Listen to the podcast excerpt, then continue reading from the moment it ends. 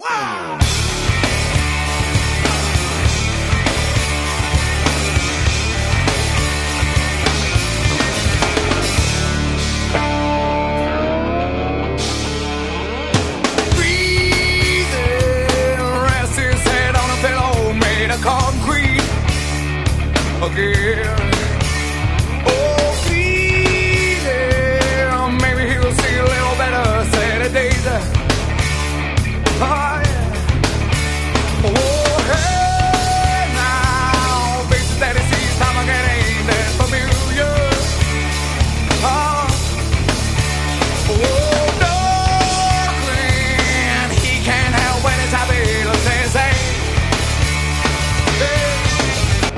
سلام این پادکست هشت بارونه. من مرتضی جعفری هستم. به همه شما خوش آمد میگم.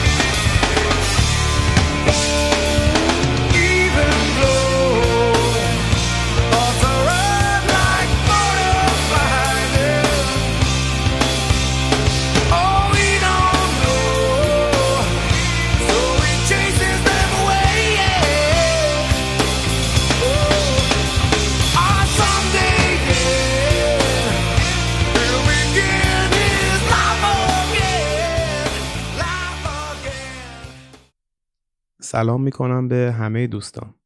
مدتی بود که با خودم فکر می‌کردم که اسم این قسمت رو چی بذارم. هم می‌خواستم یه عنوان جذابی داشته باشه هم مرتبط با داستان امروزمون باشه. تصمیم گرفتم اسمش رو بذارم. یکی برای همه یا همه برای یکی. توی این قسمت می‌خوام سیستم های حکومتی حال حاضر در جهان رو با هم بررسی کنیم. شاید باید اسم این قسمت رو هم همین میذاشتم. این قسمت مثل قسمت اول پادکست مقدمه یه برای درک بهتر جامعه سیاسی و شناخت بهتر از سیستم های سیاسی مختلف در دنیا.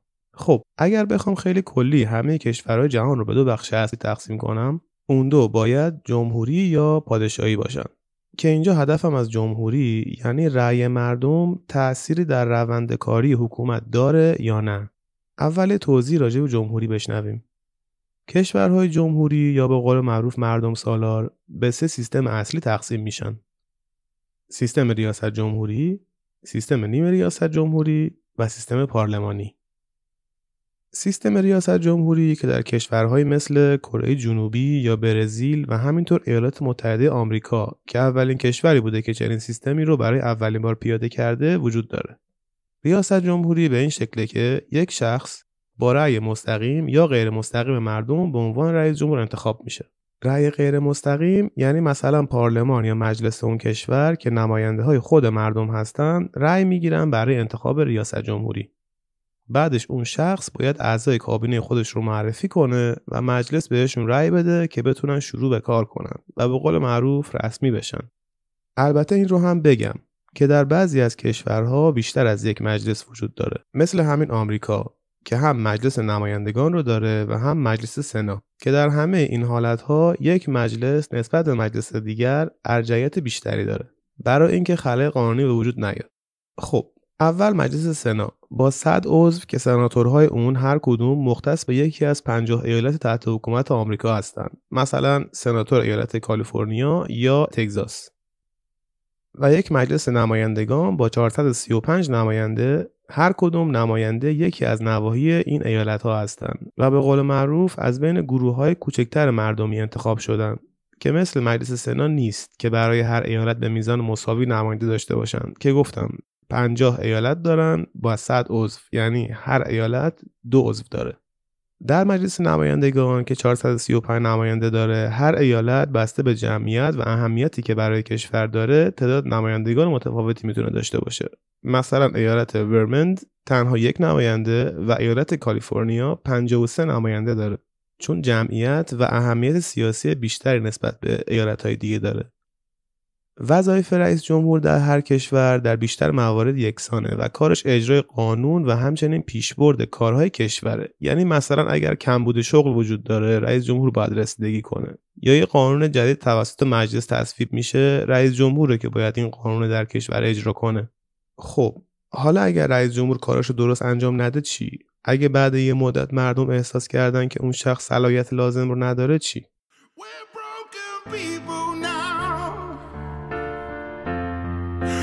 burn.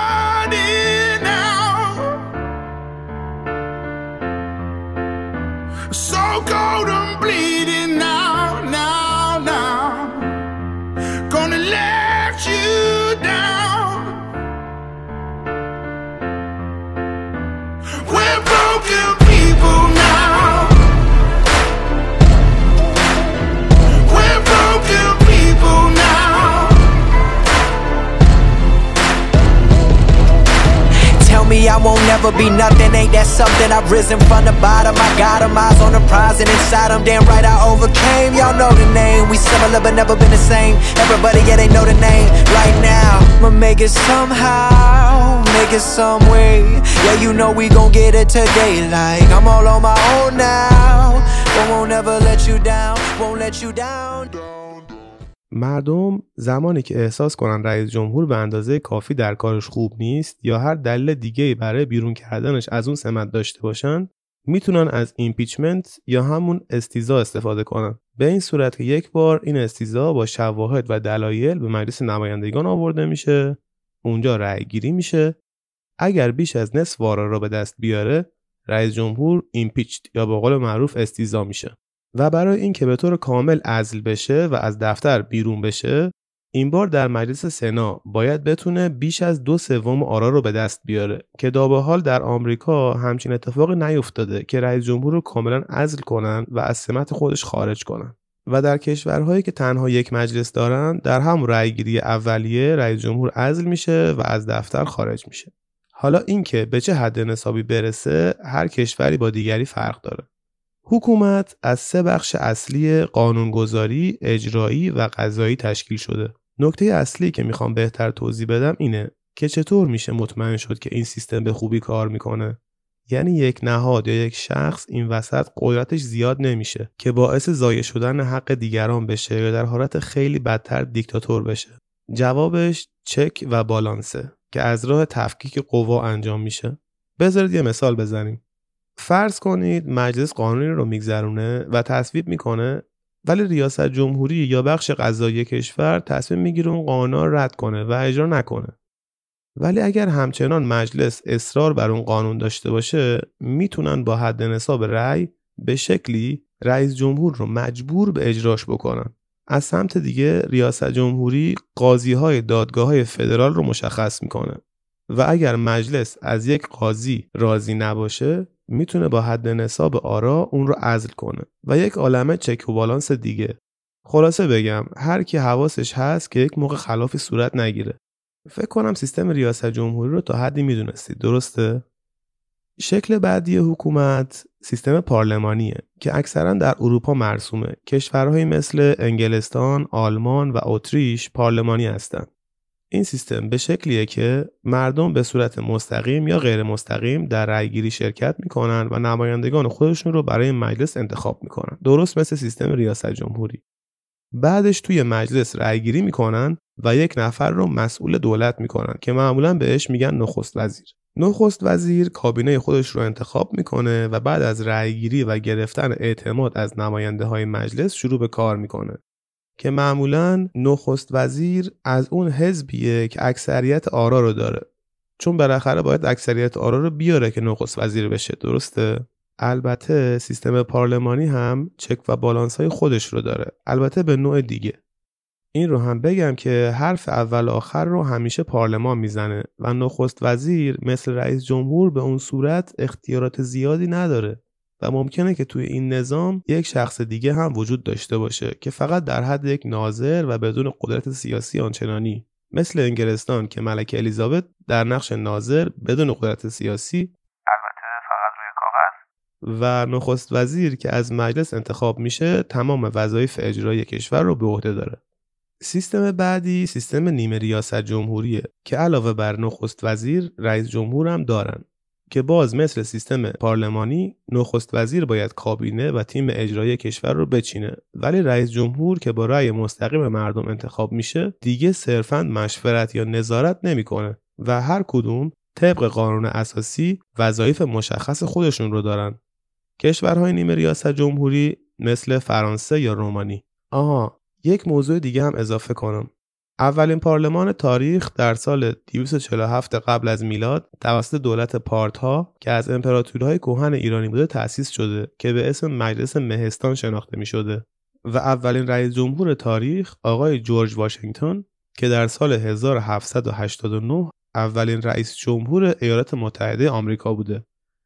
بجز این سه سیستم که گفتم سیستم های حکومتی دیگه هم داریم مثل پادشاهی ها، کشورهای تک حزبی و حکومت های نظامی که خب اونها دیگه زیر مجموعه این سه سیستم نیستن و بیشتر به سلیقه شخص درجه که کشور بستگی داره که چطور کشور رو بچرخونه. از کشورهای پادشاهی میشه به عربستان یا قطر یا امارات متحده عربی اشاره کرد.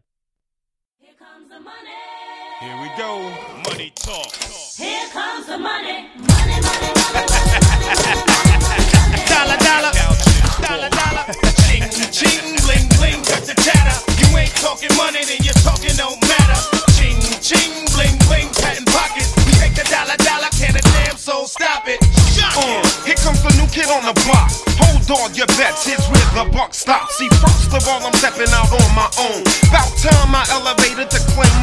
Success in my blood, call it homegrown. Puerto Rican testosterone. Power and money got me crazy cocky. No longer need you, Poppy. I know you're mad because you can't stop me. And if you wonder how this player done scooped your honey, I think she smell my cologne. It's called brand new money. Making major moves, man, ain't a damn thing funny. Pimpin' hood rats to Playboy bunnies. They see the. They see it, they see it. خب حالا اگر بخوایم یه مقدار دیگه به این تقسیم بندی رو دقت کنیم می‌بینیم که در کل دو نظام اصلی داریم. حکومت های متمرکز که تقریبا نزدیک به 90 درصد کشورهای جهان رو شامل میشن و حکومت های فدرالی که معمولا به خاطر اختلافات تفکری یا قومی یا حتی زمانی که چندین کشور در کنار هم تصمیم می‌گیرن زیر یک پرچم برن و همچنین برای تمرکز بیشتر روی هر بخش کشور تنظیم شدن. مثلا دولت روسیه یا چین و همچنین آمریکا از مثالهای دولتهای فدرالی هستند که به خاطر وسعت زیاد کشور و همچنین تفاوتهای مختلف بین مردم هر منطقه به این سیستم رو آوردن و کشورهای دیگه مثل بلژیک یا آلمان بیشتر به دلیل اختلافات سیاسی یا قومی سیستم فدرالی رو انتخاب کردند. یا مثلا امارات متحده عربی که از هفت امارت تشکیل شده همه تصمیم گرفتن که زیر یک پرچم برن دولت های فدرال کشور رو به بخش های کوچکتر که ایالت ها باشن تقسیم می‌کنن و به هر ایالت یک سری اختیارات میدن که خودشون بر خودشون حکومت کنن و هر کدوم قوانین یا شیوه های خودشون رو داشته باشن. البته به جز مواردی که دولت مرکزی فدرال قانونی رو بگذرونه که برای کل کشور قابل اجرا باشه. اون وقت ایالت ها هم باید بپذیرن. البته باز هم راههایی وجود داره برای نپذیرفتن و اجرا نکردن اون قانون ها در هر ایالت. ولی به هر حال نمایندگان خودشون به این قانون ها رأی دادن که تصویب شده. در عین حال مواردی مثل نرخ مالیات، قوانین مهاجرتی، قوانین کاری و دیگر مسائل اجتماعی یا اقتصادی بین هر ایالت می‌تونه با دیگری متفاوت باشه که اونها هم مزایا و ضررهای خودش رو داره. یا حتی اگر بخوایم کشورها رو از نظر قوانینی که دارن طبقه بندی کنیم به دو گروه تقسیم میشن. سیویل و کامن که سیویل لا که در لغت به معنی قانون شهری یا قانون شهروندی می‌تونیم تعریف کنیم بیش از 90 درصد کشورهای جهان رو شامل میشه که اگر کامن لا رو توضیح بدم بیشتر متوجه میشید. کامن لا یک سیستم قضاییه که در اون نسخه نوشته شده ای به اسم قانون اساسی یا کتاب قوانین اصلا وجود نداره. بله درست شنیدید. اصلا قانون نوشته شده ای وجود نداره. در حالی که در کشورهای دارای سیویلا اگر شخصی مرتکب جرمی بشه مجازاتش به شکل واضح در کتاب قانون اون کشور اومده که قاضی ها زیاد نیاز به تفکر یا ارائه تصمیم سختی ندارن چون همش از قبل پیش بینی شده و خیلی کم پیش میاد که خلع قانونی به وجود بیاد. ولی کشورهای دارای کاملا مثل انگلستان یا آمریکا برای هر جرم نیاز به شواهد بسیار زیادی دارن و بعد میرن توی آرشیو دادگاه چک می‌کنن و پرونده های مشابه قبلی رو پیدا می‌کنن. بعدش راجع به مجازات تصمیم گیری می‌کنن. در سیستم های کاملا قدرت دادگاه ها و قضات خیلی بالاتر از سیستم های سیویل لاه چون همونطور که گفتم قانون نوشته شده ای ندارن. و قاضی باید بتونه خودش بر اساس تصمیم گیری خودش مجازات یا جواب کیس دادگاه رو پیدا بکنه. برای همین معمولا در کشورهای دارای کاملا چندین طبقه بندی دادگاهی وجود داره که به دلیل کمبود وقت و حوصله دیگه بهش نمی‌پردازیم. خب حالا اگه بخوایم به طور مثال ایران رو بررسی کنیم میشه یک کشور ریاست جمهوری تک مجلسی با حکومت متمرکز یا مثلا انگلستان یک کشور پارلمانی دو مجلسی با حکومت متمرکز و دارای کاملا خب حالا فهمیدیم سیستم های مختلف حکومتی چطور کار می‌کنن چه اصولی دارن و بر چه پایه قرار گرفتن. شما فکر می‌کنید کدوم یکی از این سیستم ها پتانسیل بهتری دارن؟ به نظر شما روش بهتری در حکومت داری می‌تونه وجود داشته باشه که توی اون سه بخش اصلی نباشه؟ یعنی زیر مجموعه ریاست جمهوری پارلمانی یا نیمه ریاست جمهوری نباشه؟ که در اون حق کسی ضایع نشه و همه از حقوق یکسان برخوردار باشن؟ یا نه؟ این سیستم های حکومتی که توضیح دادم بهترین هستند و ما نمی‌تونیم بهتر از این چیزی ارائه بدیم. خوشحال میشم اگه نظراتتون رو برام بفرستید. امیدوارم از این قسمت پادکست هشت وارون هم لذت برده باشید. پادکست ما رو می‌تونید از SoundCloud یوتیوب کانال تلگرام و Castbox هشت وارون گوش بدید. کافیه فقط در یکی از این اپلیکیشن ها هشت وارون رو به فارسی سرچ کنید. اگر تا الان از گوش دادن به هشت وارون لذت بردید اون رو به دوستانتون هم معرفی کنید. من مرزد جعفری هستم و فراموش نکنید که دنیا مال ماست. Cheers. Time changes, new faces, old best friends, new strangers, uh, new watch just to keep up with the paces, new game plan off the new places. I got a feeling I could win this race. I found my pace.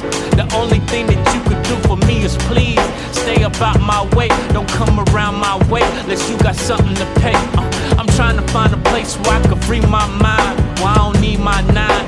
Ain't no need for crying. I ain't worried about losing. Focused on winning. God forgive me for my sinning, but this is the beginning. Uh, I pray to God that I don't catch another sentence. I got a paragraph in case somebody wanna listen. Yeah, sometimes I wish that I had wings so I could fly away.